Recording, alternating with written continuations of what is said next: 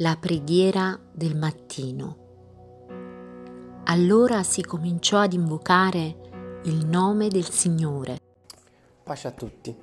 Stamattina vorrei condividere con voi due passi, due versi della scrittura, che si trovano in 1 Re 19, verso 4 e verso 5, che dicono così. Ma egli si inoltrò nel deserto una giornata di cammino Andò a mettersi seduto sotto una ginestra ed espresse il desiderio di morire, dicendo Basta, prendi la mia anima, Signore, perché io non valgo più dei miei padri. Poi si coricò e si addormentò sotto la ginestra. Allora un angelo lo toccò e gli disse Alzati e mangia. Questi versi parlano di Elia, il profeta del fuoco, no?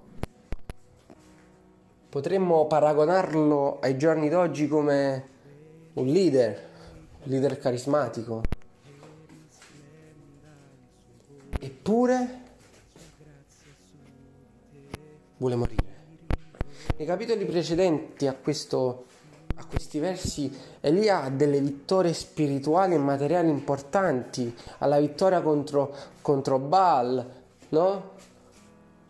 E possiamo dire che ormai Elia era all'apice della sua carriera per Dio, eppure sotto la ginestra dice Signore, voglio morire. Tante volte nella nostra vita ci viene quel pensiero di dire basta Signore, basta, ho dato tutto.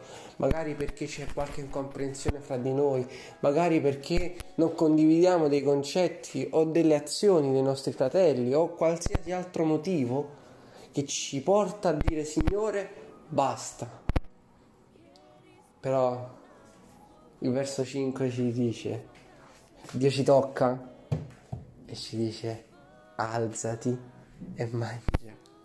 Sì, alzati e mangia perché il cammino è ancora lungo, perché le benedizioni che Dio ha messo davanti alla nostra vita e davanti alla nostra Chiesa sono ancora tante, sono ancora tante e Dio vuole farcele vedere tutte.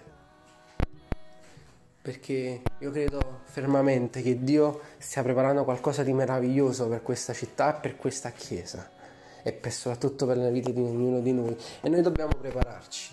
Sì, perché se Elia un uomo come tutti noi, la parola lo dice in Giacomo, ha visto scendere il fuoco, noi possiamo vederlo anche noi. Anzi, credo che sia l'obiettivo di tutti noi.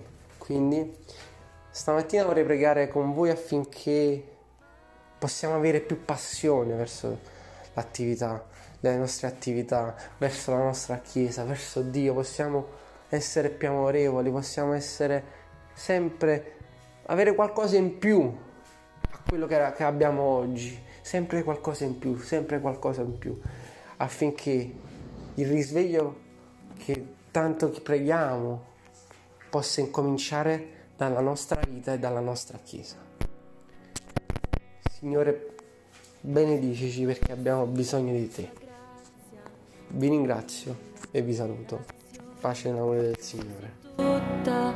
Famiglia e i suoi figli, dei tuoi figli, su di te sia la sua grazia e per mille generazioni. Sia su tutta la famiglia e i suoi figli, dei tuoi figli, su di te sia la sua grazia e per mille generazioni. Sia su tutta la famiglia se figli, nei tuoi figli, su di te la sua grazia e per mille generazioni sia su tutta la famiglia e sui figli, nei tuoi figli, sia con te la sua presenza.